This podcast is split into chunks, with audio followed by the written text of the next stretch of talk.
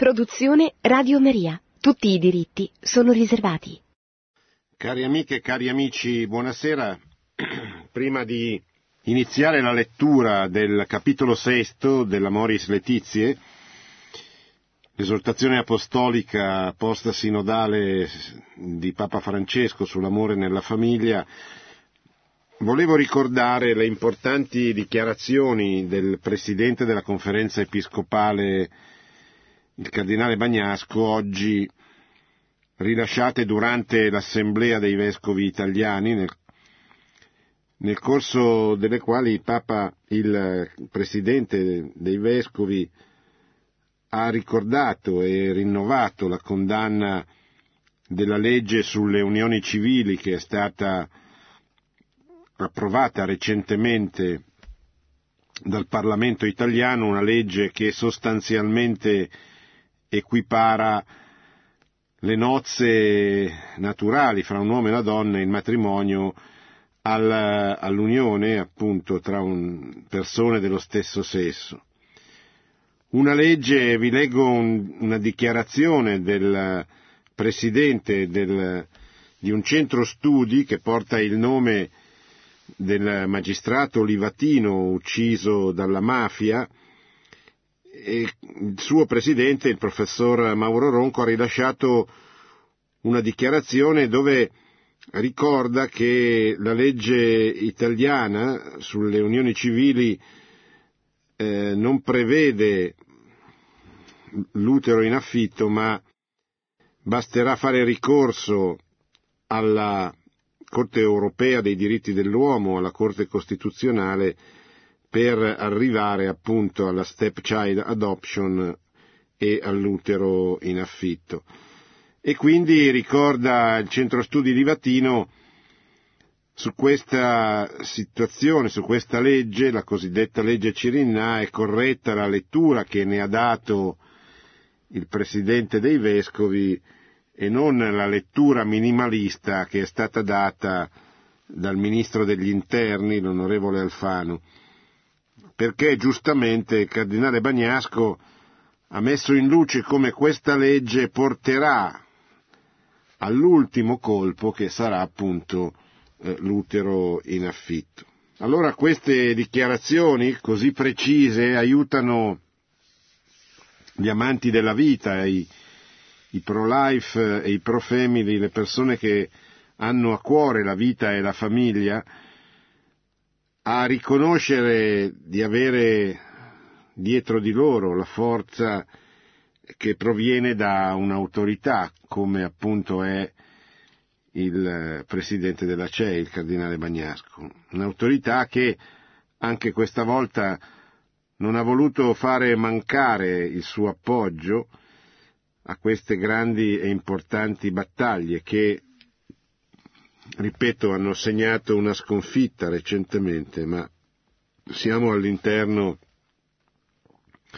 come diceva San Giovanni Paolo secondo, della grande guerra fra le forze del bene e le forze del male, fra le forze della vita e le forze della cultura della morte. E quindi non ci dobbiamo scoraggiare perché è stata persa una battaglia, così come non dobbiamo presumere di avere ottenuto chissà che cosa quando, per esempio, venne rifiutata la, l'abrogazione, cioè il peggioramento della legge quaranta, che fu sicuramente una vittoria, quel referendum, quando non venne raggiunto il quorum che voleva del, per il quesito referendario che voleva abrogare o peggiorare la legge quaranta, fu certamente una vittoria per le forze della vita, per le forze della famiglia. Ma anche allora non immaginammo che sarebbe finita, e non è finita, andò avanti e partì subito questa nuova rincorsa verso i traguardi di questa rivoluzione culturale che porta oggi il nome del gender, che ha come obiettivo proprio scardinare l'identità dell'uomo, mettere in contraddizione la natura con la cultura, fare vivere le persone, in particolare i giovani, come se la natura non avesse nessuna indicazione da dare alla, alla vita che comincia e che comincia a, a crescere, e quindi a introdurre di fatto il più totale il più totale nichilismo, il più totale relativismo anche a proposito della propria identità sessuale. Allora, queste riflessioni apparentemente, ma solo apparentemente, slegate dal testo che stiamo leggendo, che stiamo studiando, perché l'Amoris Laetitiae parla di queste cose, parla anche di queste cose, ma si preoccupa soprattutto, nei primi cinque capitoli che abbiamo visto insieme, di mettere in luce la bellezza della verità sul matrimonio, la bellezza della famiglia, la bellezza di quel rapporto tra l'uomo e la donna, tra il maschio e la femmina, previsto dal piano d'amore di Dio per la continuazione dell'umanità e per il perfezionamento dell'unione di coloro che costituiscono l'unione matrimoniale, il padre e la madre, l'uomo e la donna, dalla, dal cui amore, dalla cui comunione nasce, può nascere la trasmissione della vita. Perché questo è il vero problema, cioè quello di riuscire a fare in modo che le persone, i giovani, si reinnamorino della vita, della famiglia, del matrimonio e eh, vogliano non solo riprendere a sposarsi, ma riprendere a sposarsi conoscendo che cos'è il matrimonio e conoscendo quindi anche che nel matrimonio non c'è soltanto la dimensione della procreazione, ma c'è anche, senz'altro, in una dimensione importante, in una collocazione importante, questa dimensione della trasmissione della vita. Per cui il matrimonio è il sacramento per chi ha il dono della fede, è l'incontro di un uomo e di una donna affinché attraverso il reciproco perfezionamento formino una comunione che è aperta alla vita, che trasmetta la vita e quindi permetta all'Italia di superare quel drammatico suicidio demografico che ancora ieri il Cardinale Bagnasco ha denunciato nel suo intervento alla Conferenza Episcopale davanti ai vescovi italiani, e di cui il governo italiano, salvo spot periodici, ogni tanto non si preoccupa. Se il Presidente del Consiglio avesse avuto la stessa determinazione che ha messo per fare approvare in maniera antidemocratica, umiliando il diritto parlamentare, le unioni civili, imponendo in due circostanze diverse al Senato e alla Camera la fiducia per una legge divisiva, della quale avrebbe, ha detto che non avrebbe mai fatto, non avrebbe mai fatto imporre eh, la, la fiducia su una legge di questo genere, smentendosi dopo poche settimane. Allora, se il Presidente del Consiglio mettesse questa forza, questa determinazione nell'affrontare, non dico nel risolvere, perché nessuno ha la bacchetta magica, ma almeno nell'affrontare, nell'impostare il problema del suicidio demografico italiano. Un problema enorme che ci sta condannando alla scomparsa, a scomparire. E non passeranno molte generazioni prima che questo avvenga, a meno che non ci sia un'inversione di tendenza che, cor- che, che riguardi anche ovviamente il tema eh, della, della demografia. Allora, non subito, ma dopo un congruo peri- periodo di tempo, di anni, ci potrebbe essere una prima timida inversione di tendenza. E questo documento ci aiuta a capire questo, a a far capire quello che il Papa dice all'inizio del capitolo sesto. Annunciare il Vangelo della famiglia oggi presuppone che lo si faccia con gioia, con la convinzione della bontà e della bellezza di quello che stiamo annunciando.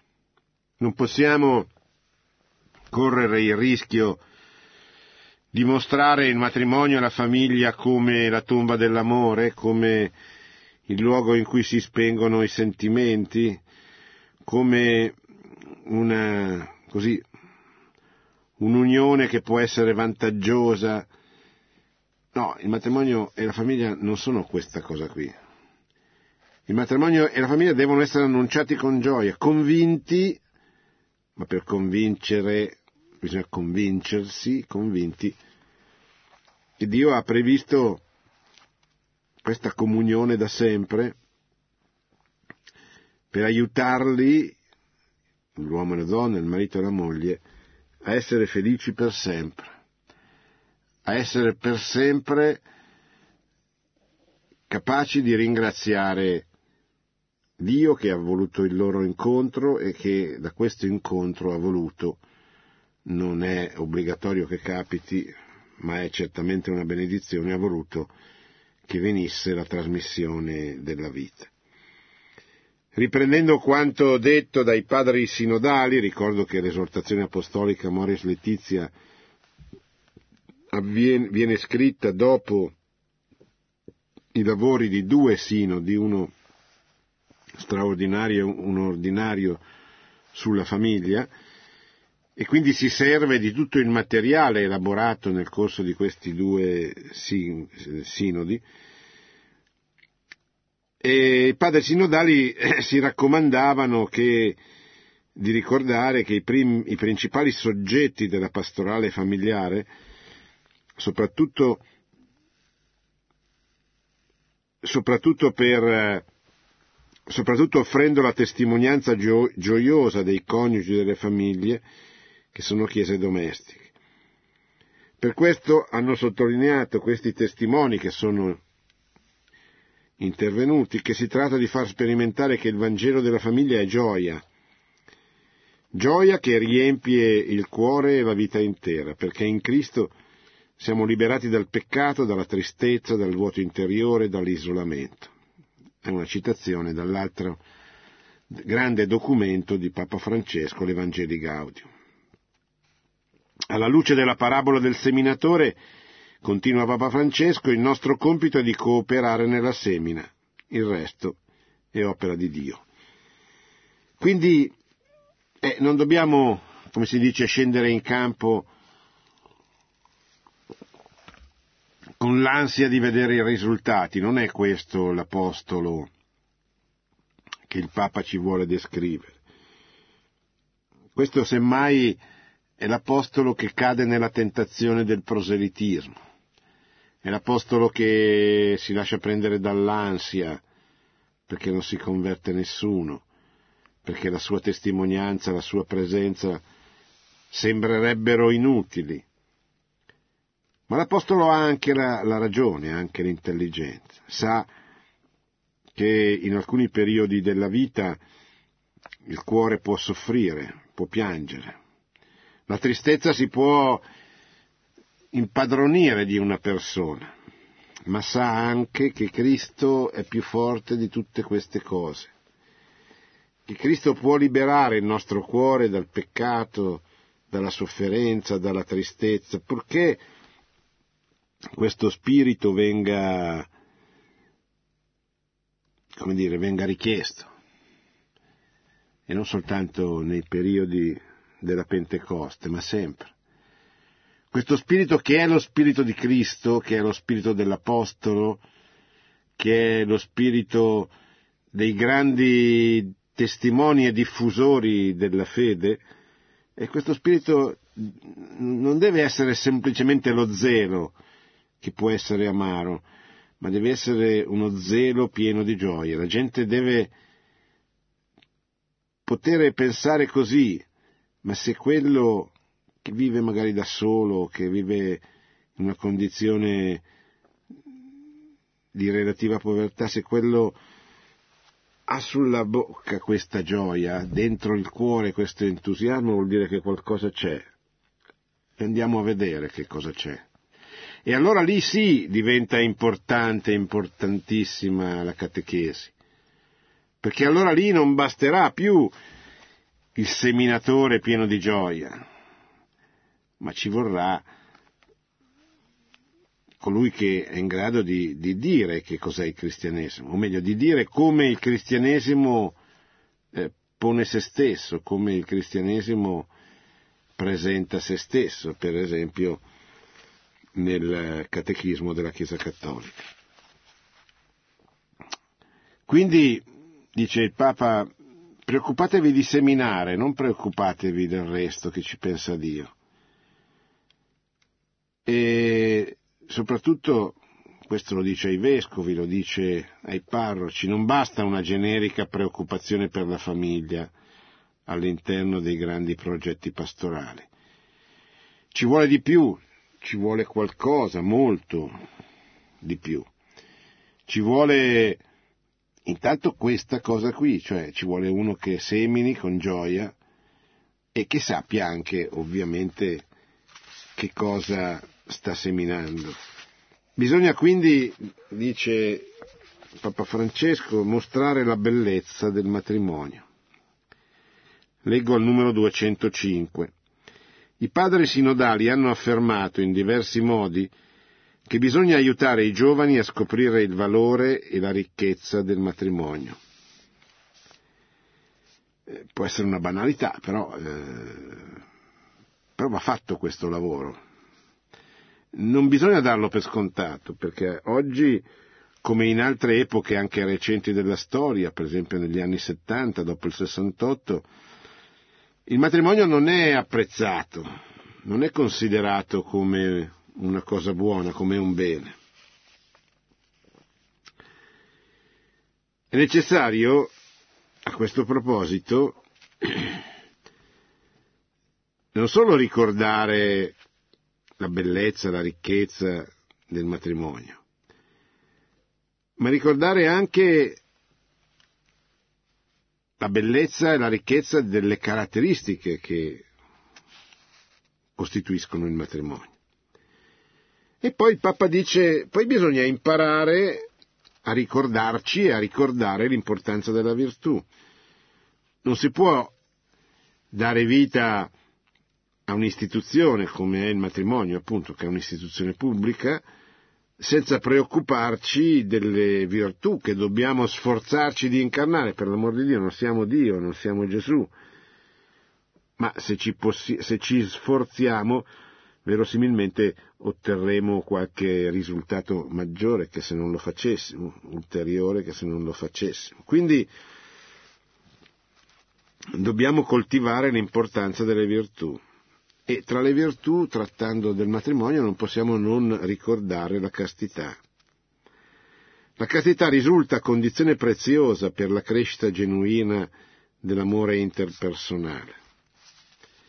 Ma riguardo, riguardo a questa necessità, i padri sinodali sono stati concordi nel sottolineare l'esigenza di un maggiore coinvolgimento dell'intera comunità, privilegiando la testimonianza delle stesse famiglie, oltre che di un radicamento della preparazione al matrimonio nel cammino di iniziazione cristiana, sottolineando il nesso del matrimonio con il battesimo e con gli altri sacramenti. Quindi, quindi formazione, formazione adeguata, ma gioia, semina con gioia, non lasciamoci prendere anche noi dalle polemiche, dalle lotte intestine, Dalla,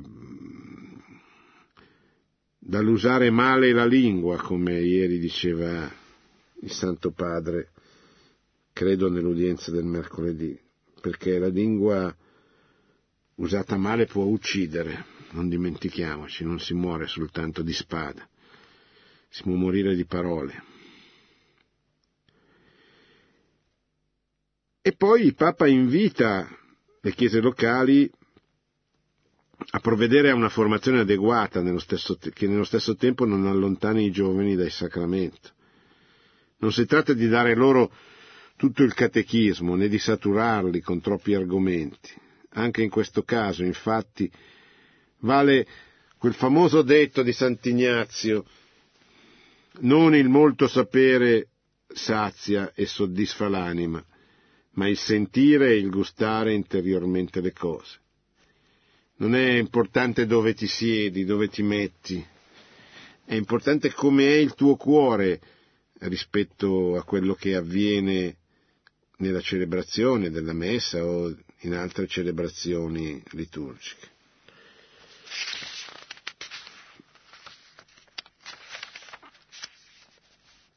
Bisogna essere realisti, non basta il desiderio, il Papa lo ricorda, cioè il matrimonio è una cosa seria, intanto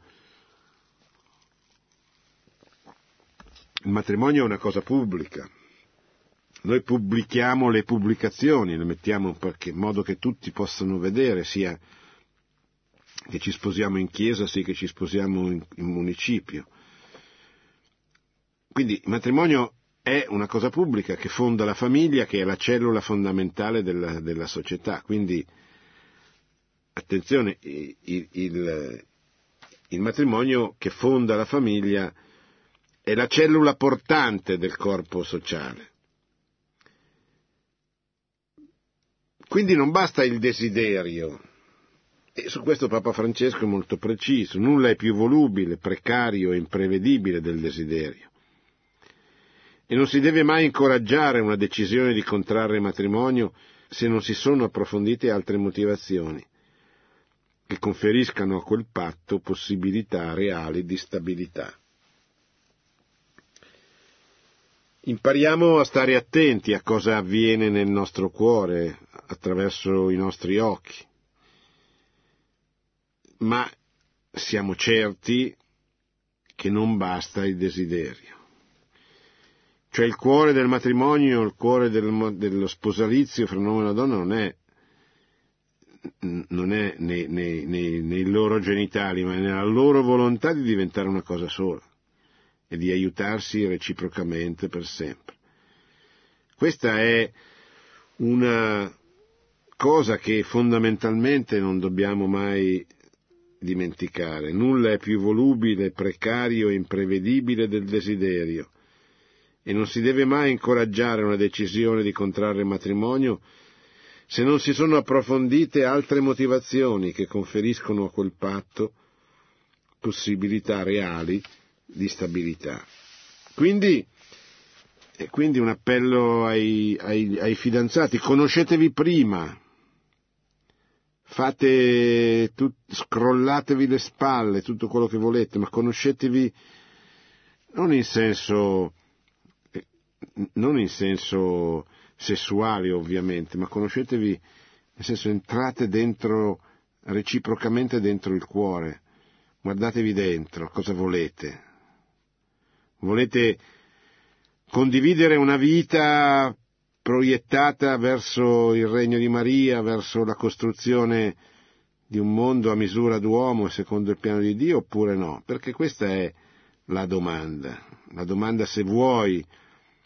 Gesù dice sempre se vuoi, se vuoi partecipare a quest'opera di ricostruzione, allora segui. Se non vuoi, avrai una vita più difficile, certamente, ma io non, non ti condanno in, in, per questo specifico aspetto. Quindi conoscetevi prima per non lasciarvi poi. Purtroppo molti arrivano, spiega il Papa, alle nozze senza conoscersi.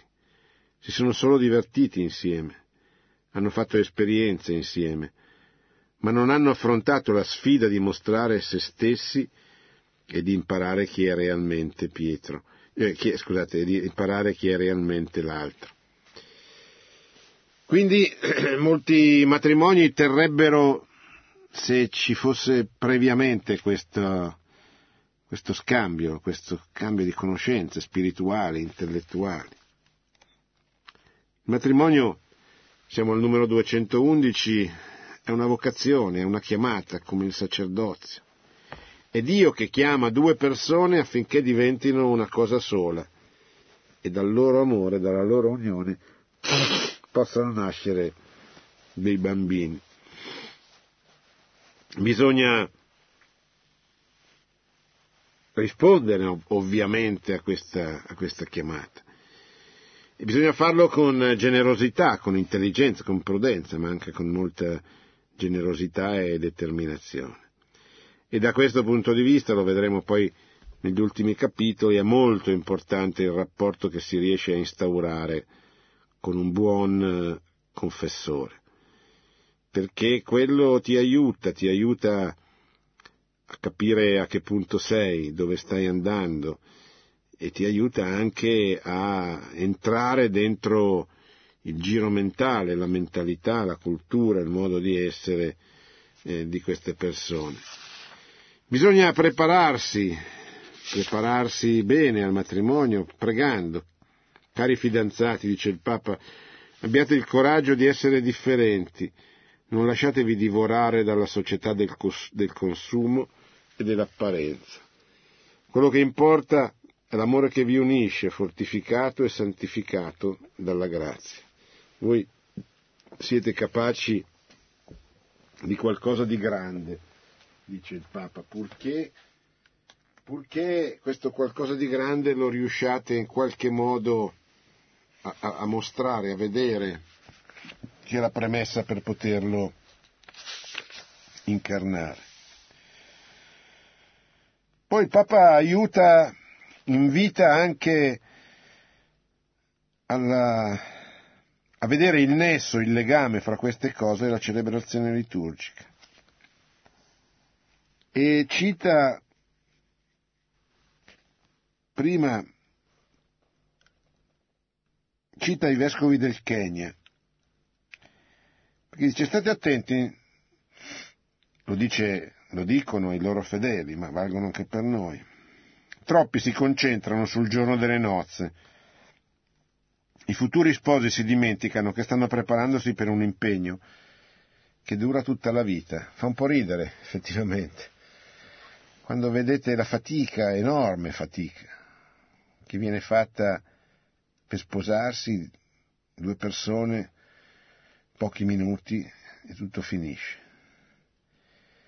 E l'enorme fatica che invece viene fatta per tutto il resto. Tutti sono concentrati sul, sul gesto liturgico, sul, sulla festa, scusate,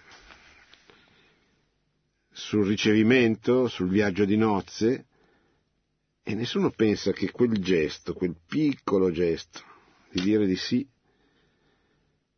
è il gesto che ha delle conseguenze per l'eternità, per tutta la tua vita, perché la tua vita sarà con l'altra metà della mela, con l'altro o con l'altra a cui hai detto sì e che ti ha detto sì. Allora questa comunione è una forza missionaria dirompente. Il Papa dice questa famiglia è anzitutto l'avanguardia della missione, questa famiglia deve essere mandata a fare missione dove ce n'è bisogno.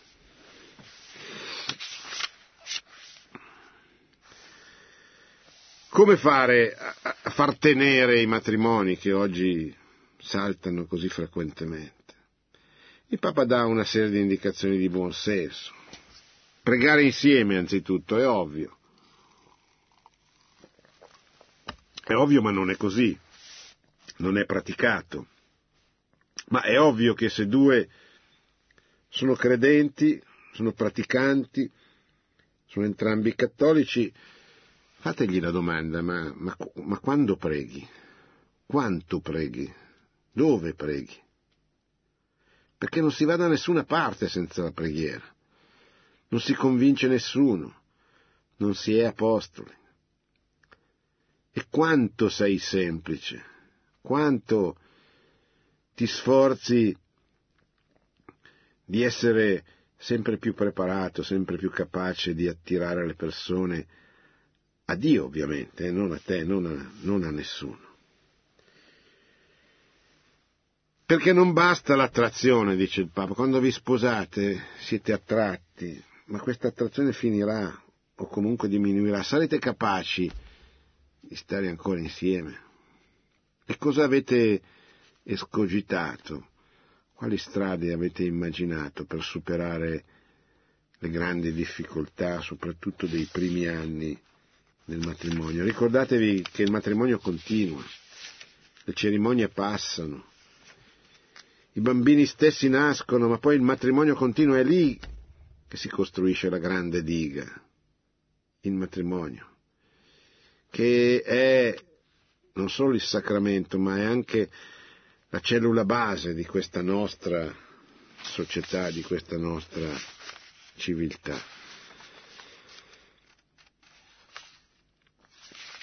Bene, siamo quasi arrivati alla fine del, del sesto capitolo.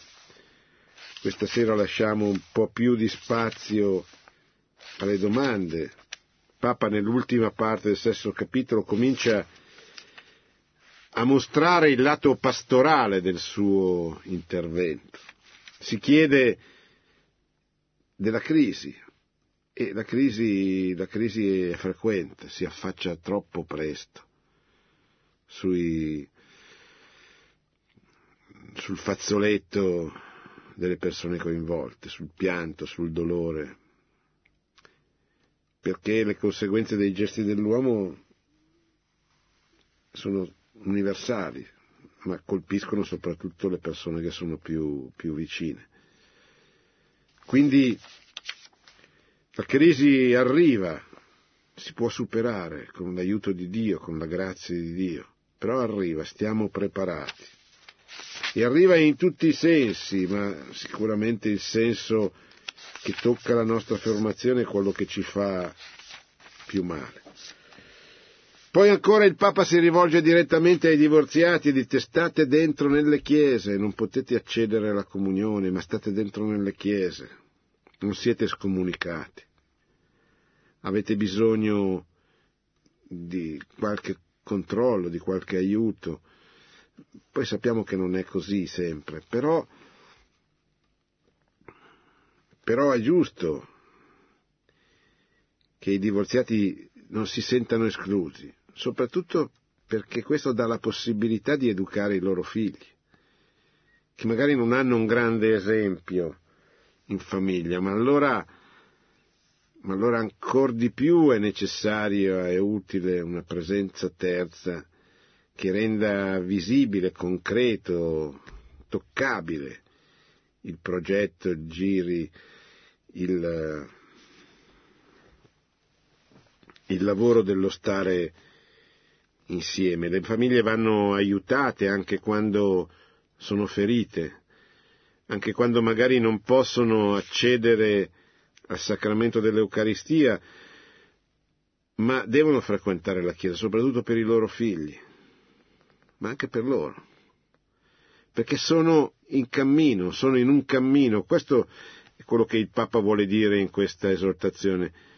Aiutiamo le persone a mettersi dentro un itinerario, poi arriveranno dove potranno, ma che abbiano la consapevolezza anche fisica che stanno marciando verso una direzione diversa, si stanno convertendo, come dovrebbe essere per ciascuno di noi, ma per loro in maniera ancora più esemplare, più evidente.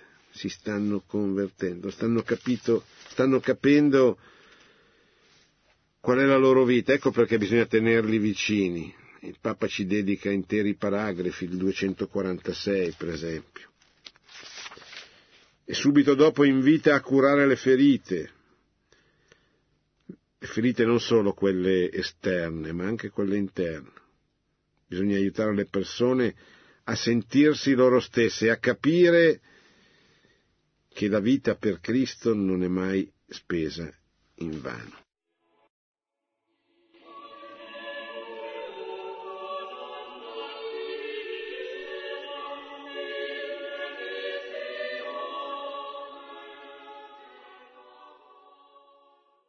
Pronto?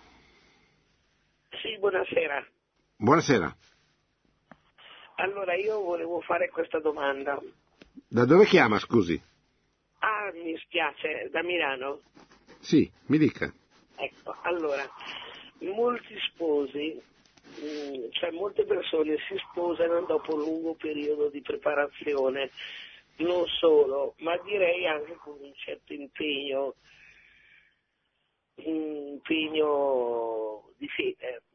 Altre invece in modo molto molto più tiepido, come fanno un po' al giorno d'oggi, come diceva lei, eh, quasi impegnandosi solo per la parte esteriore della festa e del momento. Allora, la mia domanda è in quanto, po- quanto influisce lo Spirito Santo in un disimpegno mh, del secondo titolo? Cioè, eh, tutti e due i modi di, di, di affrontare il problema possono ottenere lo stesso aiuto? No, certamente il sacramento opera se è valido, però c'è sempre una componente soggettiva che è importante. Se io faccio le cose per bene succede qualche cosa, se non lo faccio eh, succede di meno, ecco. Cioè il sacramento non è una magia che trasforma le cose a prescindere dalla partecipazione, dalla libertà, cioè il sacramento c'è, eh, esiste, opera durante la messa, per esempio ex opere operato, cioè Però, eh, però ci vuole qualcheduno che lo celebra, ci vogliono i ministri, ci vuole qualcuno che ci creda per poter dare poi un risultato effettivo. Pronto? Buonasera, senta, io... Da dove chiama? Dalla Sardegna, da, dal nord Sardegna, diciamo, sì. Un paesino vicino a Urbia, diciamo. Sì. Eh, niente, nelle nostre piccole realtà, qui in Gallura soprattutto, era molto ben radicata la... Il, diciamo così, il matrimonio eccetera. Adesso col, eh, con tutto l'ambararanda e la, soprattutto del turismo eccetera sono state sradicate le nostre tradizioni, eh, nonostante tutto però noi cosa potremmo fare noi laici per prenderci un pochino in mano la situazione, diciamo così? Secondo me potremmo riaffermare eh, anche noi, dare un buon contributo, diciamo così, Eh, eh, tirando di nuovo fuori le nostre radici che erano mo- molto ben, eh, ben piantate, diciamo così, e che la gente in un certo senso sente, però eh, ha avuto questo influsso, diciamo così, esterno chiaramente, eh, per cui è abbastanza difficile riprendere un po' in mano, perché mo- molti, per esempio qui, per quanto riguarda il matrimonio, eh, l- all- hanno seguito, diciamo così, la moda. Ma in realtà poi eh, se, se ne risente moltissimo, eh, diciamo così, tutto l'ambiente, perché poi in fondo, in fondo si vanno a cercare poi le nostre radici.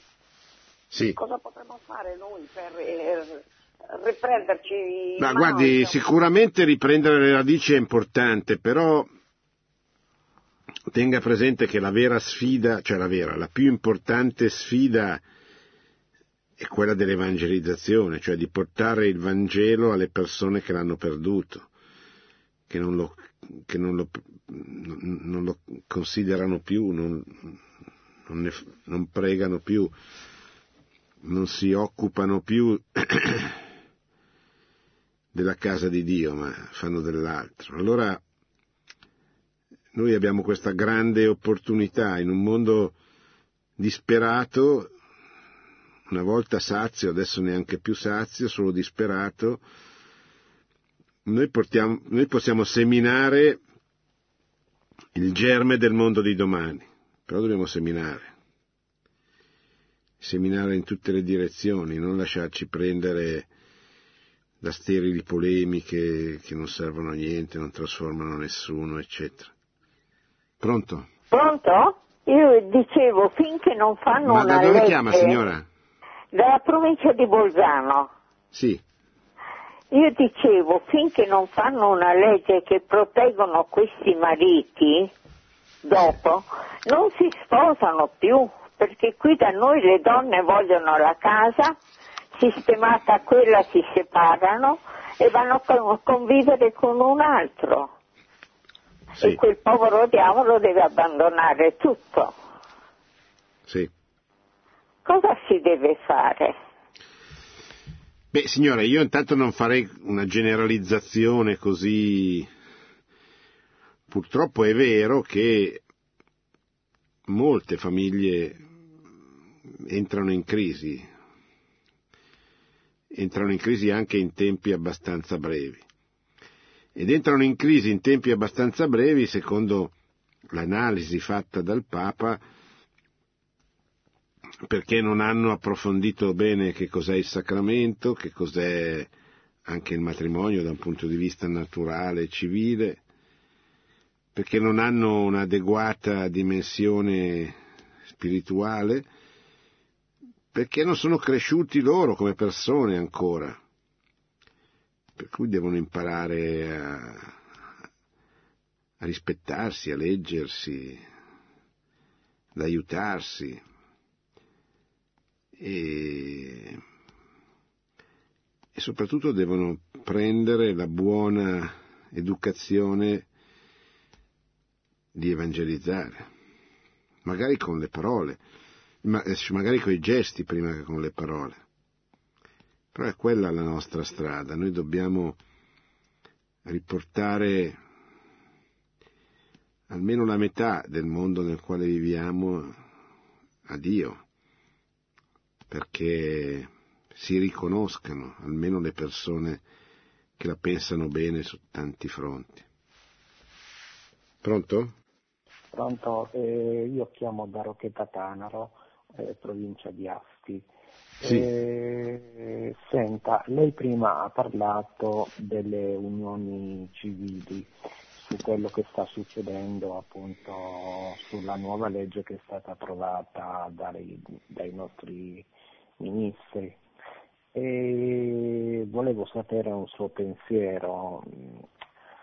Eh, secondo me, forse perché io pratico molto la Chiesa, sono molto credente e tutto quanto, c'è di mezzo il maligno su, su quello che sta succedendo, perché oggi si approva, diciamo, questo, domani si approverà la legge sull'eutanasia, dopodomani magari anche sull'utero in affitto.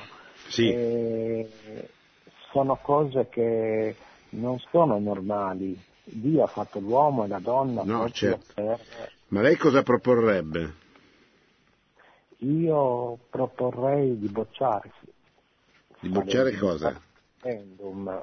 Proprio per non farla provare, perché è contraria alle... Però attenzione, qua non stiamo parlando di referendum ancora, stiamo parlando di amministrative. Proprio di non farla uscire sta legge. Cioè, lei, ma però la legge, lei emette la legge sulle unioni civili? Sì.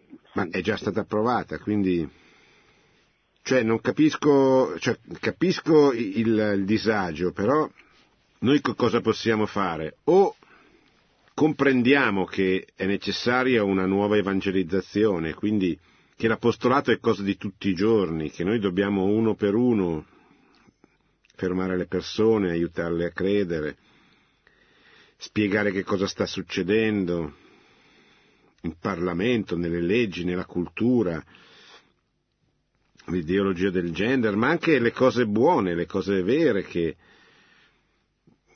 che nessuno dice più a nessuno. Quindi noi dobbiamo, o entriamo in quest'ottica di, di nuova evangelizzazione, oppure, e le due cose non sono incompatibili, oppure facciamo le grandi battaglie politico-culturali, cioè contro la legge, contro il referendum di ottobre, raccogliamo le firme per abrogare la legge sulle unioni civili, eccetera. Però quello che dobbiamo avere chiaro è che se da una parte bisogna difendere tutto quello che è rimasto, poco tanto che sia, dall'altra bisogna cominciare a riconquistare, se no la battaglia è veramente perduta per sempre, o per lo, perlomeno per un lunghissimo tempo.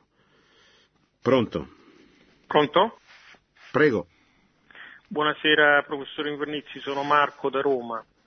Sì, mi dica Marco. Sì, brevissimamente la prima cosa, eh, concordo con lei, infatti la responsabilità se le cose vanno in un certo modo, fermo restando che c'è il maligno che opera, diciamocelo francamente, è anche di noi cristiani, credenti, peccatori, me per primo, che non testimoniamo adeguatamente. Quindi la prima riflessione era se anche le nuove tecnologie non danno delle opportunità di testimonianza. Non so, noi abbiamo fatto il, c'è stato il Family Day, Facebook e Twitter ci danno una possibilità quotidiana di entrare in contatto con persone, anche se solo centomila persone sposate testimoniassero, non so, la loro esperienza Eh, di matrimonio, anche con fatica, con i propri amici, eh, nei social media c'è un effetto moltiplicativo per cui si raggiunge molte persone. Eh, la seconda cosa, volevo chiederle eh, se comunque noi non dobbiamo agire su più fronti, cioè sono d'accordo molto con lei su questa enfasi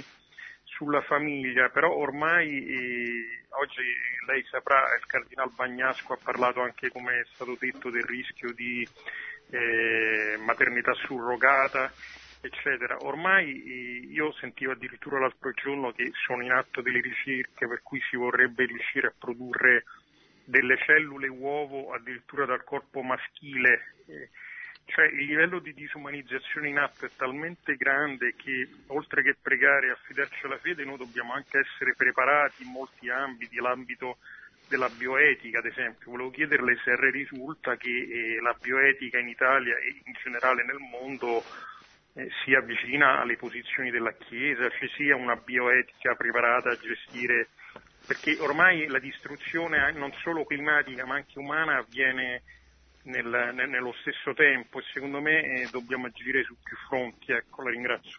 No, sicuramente dobbiamo agire su più fronti, anche se poi siamo costretti un po' a seguire l'attualità e quindi a correre dietro alle cose che apparentemente sembrano più urgenti o che forse in alcuni casi lo sono.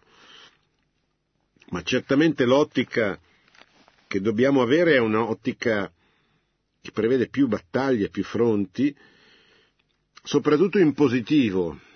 Cioè la vera grossa difficoltà oggi per chi è nato negli anni cinquanta sessanta, è capire che deve proporre prima che contrapporsi, cioè proporre la fede.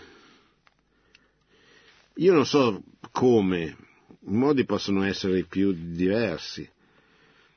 Ho in mente la luce nella notte, quando aprono le chiese con i confessori, il sacramento esposto, e molti si vanno a confessare. Ho in mente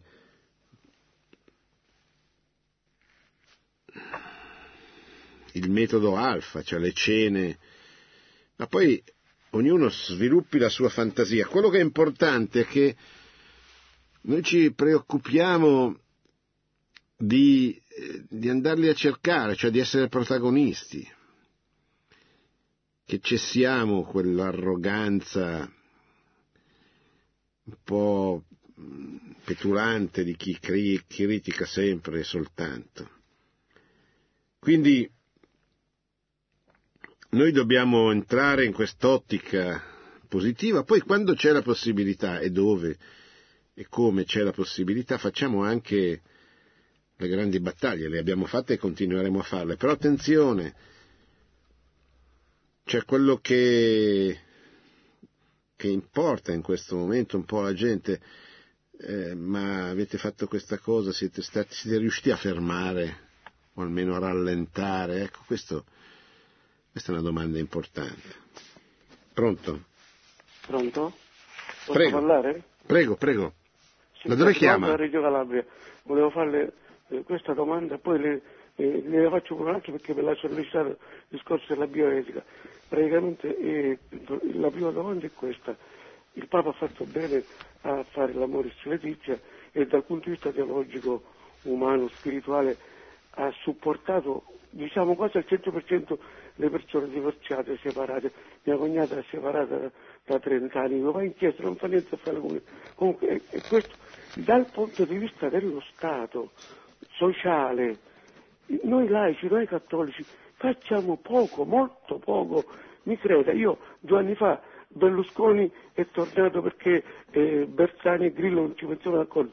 Eh, eh, ho contattato il vicepresidente del forum delle famiglie, ci sono dieci gruppi familiari che fanno il forum qui a Reggio Calabria, mi hanno risposto picche. Ora io ritornerò di nuovo e sa cosa chiedevo io? Con cento euro a Reggio, a Roma, andare e tornare due persone mangiando alla mensa dei ferrovieri di Roma, ora non so se c'è ancora, e prendere appuntamento con il ministro della famiglia, all'epoca c'era Ricciardi, e mi è stato risposto picche. Quindi tu vai, lo dici, fai una proposta seria e concreta, copiando il modello della Francia che da cento anni che supporta la cellula familiare, anche se poi supporta i divorziati, ma non ha importanza questo, è la famiglia che è supportata. Per, quindi io credo di, di tornerò di nuovo, se il forum delle famiglie, cioè l'esecutivo del forum delle famiglie, mi risponde picchiando dal vescovo di Reggio Calabria a dire: senta eccellenza, per cortesia, siccome non fanno nulla il responsabile famiglia numerale, questo, quello e quell'altro, ritiri il tuo rappresentante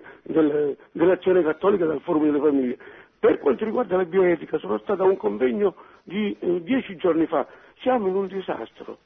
Tutte, è venuto un esperto, un professore di bioetica dell'Università di Messina qui all'auditorium del, del c'era un auditorium dove tutte le sere, anche se parlano di stelle, ma poi invitano tutti a, e fanno discorsi di tutti i più due o tre volte alla settimana.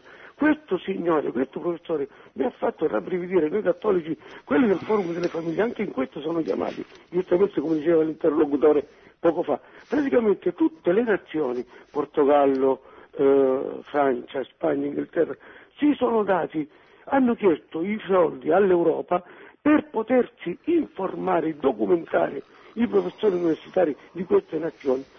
L'Italia non ha fatto nulla. Ecco, quindi i cattolici, io l'ho saputo, ora questo lo proporrò pure, no, l'Italia è da tre quattro anni, non, è, non, non c'è niente in questo, se non siamo informato, informati non possiamo controbattere. Ecco, io volevo sapere il suo pensiero, l'ascolto per radio. Sì, beh, dunque, bisogna vedere e poi valutare caso per caso. Comunque certamente eh, anche il mondo cattolico, non solo il mondo cattolico, ma il mondo in generale oggi attraversa una, una fase di grande confusione. venticinque anni fa, trenta anni fa è finita l'epoca delle ideologie. È caduto il muro, sono caduti i partiti comunisti, è finita l'Unione Sovietica. Tutto quello che sembrava dover dominare la storia in realtà stava da tempo per scoppiare, per implodere, ed è imploso. Implodendo non ha lasciato il meglio, ma il peggio di sé. Ha lasciato il relativismo, ha lasciato il nichilismo. Ed eccoci qui. Quindi... il vero problema, cioè bisogna fare tutto quello che è possibile, da,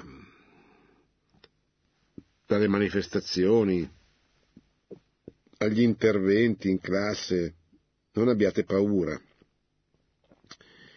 ve l'ha già detto San Giovanni Paolo secondo, non abbiate paura, però siate anche prudenti come i serpenti, state attenti a quello che, che vi è, che avete intorno, ecco. Io non posso dire, posso dire che, che c'è molto da fare, c'è molto da, da fare con spirito di servizio, con grande umiltà. Poi però facciamolo quel poco, quel molto che, che riteniamo necessario per rilanciare, per rilanciare. Pronto? Pronto, buonasera dottor Invernizzi, sono Alberto, chiamo da Riccia, provincia di Roma. Sì. Eh, quello che è una mia riflessione anche tempo fa su questo discorso della legge approvata sulle unioni di fatto, eh, che dietro c'è tutto il discorso anche dell'utero in affitto, che è una montagna di soldi, se ne è parlato, riparlato, anche con movimenti della massoneria se vogliamo, però eh, mi riduceva a questo la mia domanda, nel senso... Eh, noi abbiamo un Presidente del Consiglio e un Presidente della Repubblica che si professano cristiani, che sappiamo che la domenica vanno alla Santa Messa. Ora, se eh, essendo il Papa il capo, diciamo, dei cristiani, no? Il vicario di Cristo, privatamente, nel senso, come, eh, come capo anche dei cristiani, e quindi da un punto di vista spirituale anche capo, eh, cioè riferimento per eh, Renzi e per Mattarella, eh, secondo me non, mh, cioè, c'è stato un intervento molto tiepido, perché, perché le faccio questa osservazione, perché comunque questa legge, volendo, siccome che è anticostituzionale, perché sulla Costituzione Eh, sappiamo che è, che è stata fatta, è stata istituita come la famiglia come fondamento della società e secondo una legge naturale, noi cristiani sappiamo che è stata da Dio anche nella Genesi questo, questa legge naturale. Ora eh, potrebbe ancora oggi il Presidente della Repubblica eh, renderla incostituzionale facendoci appello, appellandoci proprio alla sua professata fede cristiana. Eh, quindi secondo me, diciamo, oggi le dichiarazioni della Chiesa, del Cardinale Bagnasco, che sono, do, vengono dopo l'approvazione della legge, non potevano essere fatti degli interventi prima sulla, sulla persona del Presidente del Consiglio e del Presidente della Repubblica, richiamando la loro coscienza cristiana e quindi cercando di evangelizzare. Sì, ho capito, ho capito un... Alberto, però anche qui, cioè, il Papa parla quando c'è l'assemblea dei Vescovi. Cioè, scusate, il Presidente dei Vescovi parla quando c'è l'Assemblea dei Vescovi. Cioè, era normale, doveroso che dovesse parlare in questa circostanza. Se poi, che poi possa essere stato, sarebbe stato meglio se avesse parlato anche durante un'altra circostanza, dieci giorni fa, prima del voto sulla legge, sono tutte cose vere, però quando abbiamo rimestato il brodo e poi dobbiamo sempre alzare gli occhi, guardare in alto, vedere l'immagine e dire: Signore, tu eh, mi stai indicando questa persona, va bene, e aspettare un... perché se no diventiamo come gli allenatori delle nazionali. Ecco, se avesse giocato così, se avesse fatto questo, se l'avessimo fatto venire prima in Italia. Eh, signori, non è così che, che si vince, che si fa la nuova evangelizzazione. Pronto? Pronto, mi chiamo Anna, chiamo da Napoli. Volevo, rifacendomi un passo del Vangelo che ho ascoltato forse ieri, se non ricordo, Um, dove c'è Gesù che scende dal monte, incontra una folla e i suoi discepoli che non erano riusciti a cacciare uno spirito maligno, e Gesù in quella circostanza dice che ci sono alcune cose, alcuni spiriti che non vanno via eh, soltanto con la, um, a meno che eh, con la preghiera, insomma.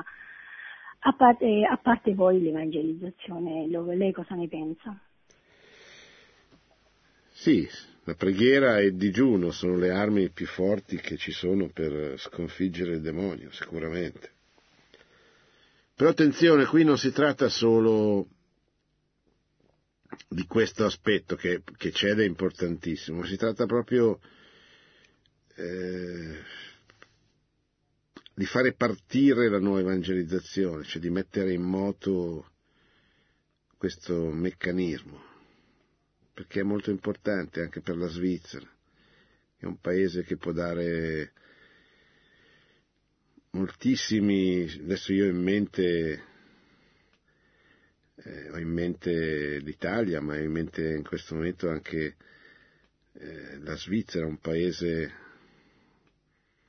che può dare molto a questa, a questa causa, e questa nuova evangelizzazione deve, deve partire dal formare le persone, renderle capaci di parlare di Dio a chiunque incontrino, partendo da varie esperienze, partendo da varie conversazioni. Ma questo è quello che secondo me oggi dobbiamo mettere un po' a punto, cioè formare delle persone positivamente capaci di, di trasmettere, di fare proprio anzitutto, ma di trasmettere poi quello che hanno ricevuto. Pronto? Pronto?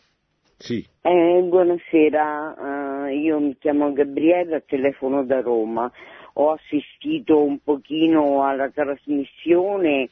Volevo per cortesia sapere, io sono divorziata da molti anni, sono invalida e quando vado in chiesa, eh, con tutto che ho, ho rinunciato, diciamo, non castità, ho rinunciato ad avere una persona accanto, eh, per, perché per certe persone ci sono privilegi e per chi invece soffre come me per tutto quello che succede nel mondo, adesso vogliono costruire i bambini, io eh, avrei bisogno di, di, di una parola di conforto, di sapere come mi devo comportare. Io ho commesso un peccato, sì, perché siamo separati, perché lui non, è, non era una persona di chiesa e sono stata molto male, io sono molto malata e seguendo questa trasmissione eh, mi sono introdotta perché soffro. Io adoro molto l'Eucaristia, a entrare in chiesa e, e mi guardano come se fossi chissà che una delinquente, mentre ci sono certe leggi che non vengono nemmeno discusse, passano e tutto a posto. Io sono ignorante, mi perdoni, però... No, ma signora, non c'è niente da perdonarle, lei ha ragione, deve, deve solo continuare così come sta facendo. Lei sta dando una grande testimonianza alla Chiesa, perché pur nel dolore lei è, è rimasta fedele, non so quanti sarebbero stati capaci. Quindi stia tranquilla, stia serena, Dio l'aiuta. Fra poco eh, Dio l'aiuta, Dio le dà la forza. Non faccia nulla, soprattutto in, in stato di... Eh, non dico di disperazione, ma di grande difficoltà, non cambi le proprie decisioni, rimanga fedele alle decisioni dell'ultima volta, marci, eh, continui a dare pubblico la sua grande testimonianza e preghi un po' per noi, per me. Pronto? Sì, pace bene, sono Serafina, buonasera. Sì, Serafina. Io... da dove? Da Trani. Sì, mi dica. Bari. Volevo esternare la mia grande sofferenza perché ho cercato in tutti i modi, con la raccolta di firme, con materiale divulgativo, tanto anche eh, Magalino, in tantissimi modi, di parlare nella mia città del, prima che venisse approvata questa legge del gender e tutto quello che c'era dietro, la massoneria, la sodomia. E sono stata veramente maltrattata, devo dire la verità. Ma maltrattata da chi? No, nel senso psicologico, o ignorata, proprio dalla, da mia, io amo la Chiesa, sono innamorata di Gesù e amo il Papa, dalla, dalle parrocchie a cui ho proposto, adesso senza andare nei dettagli, da, da gruppi di preghiera, oppure ho avuto qualche possibilità di parlare di parola, ma in maniera molto flebile, molto tiepida, quasi che fossi mh, additata come quella che insomma voleva un po' invadere le coscienze. Io l'ho fatto veramente soltanto per Gesù e per cercare il mio piccolo di dare un contributo anche sugli appelli di Radio Maria con grande amore, e sono stata veramente molto molto messa da parte, ma non l'ho fatto per me assolutamente. Ora l'appello che vorrei fare con tanta umiltà, in ogni adorazione eucaristica, se si fosse anche possibile aumentare le adorazioni eucaristiche, quelle perpetue, ricordarci sempre di continuare a pregare, o che ci sia un referendum o il risveglio di coscienze, anche nei rosari. Sì. Ogni rosario. Sì, grazie Serafina, è giustissimo. Credo che la preghiera sia l'arma più potente contro il demonio e contro i suoi derivati.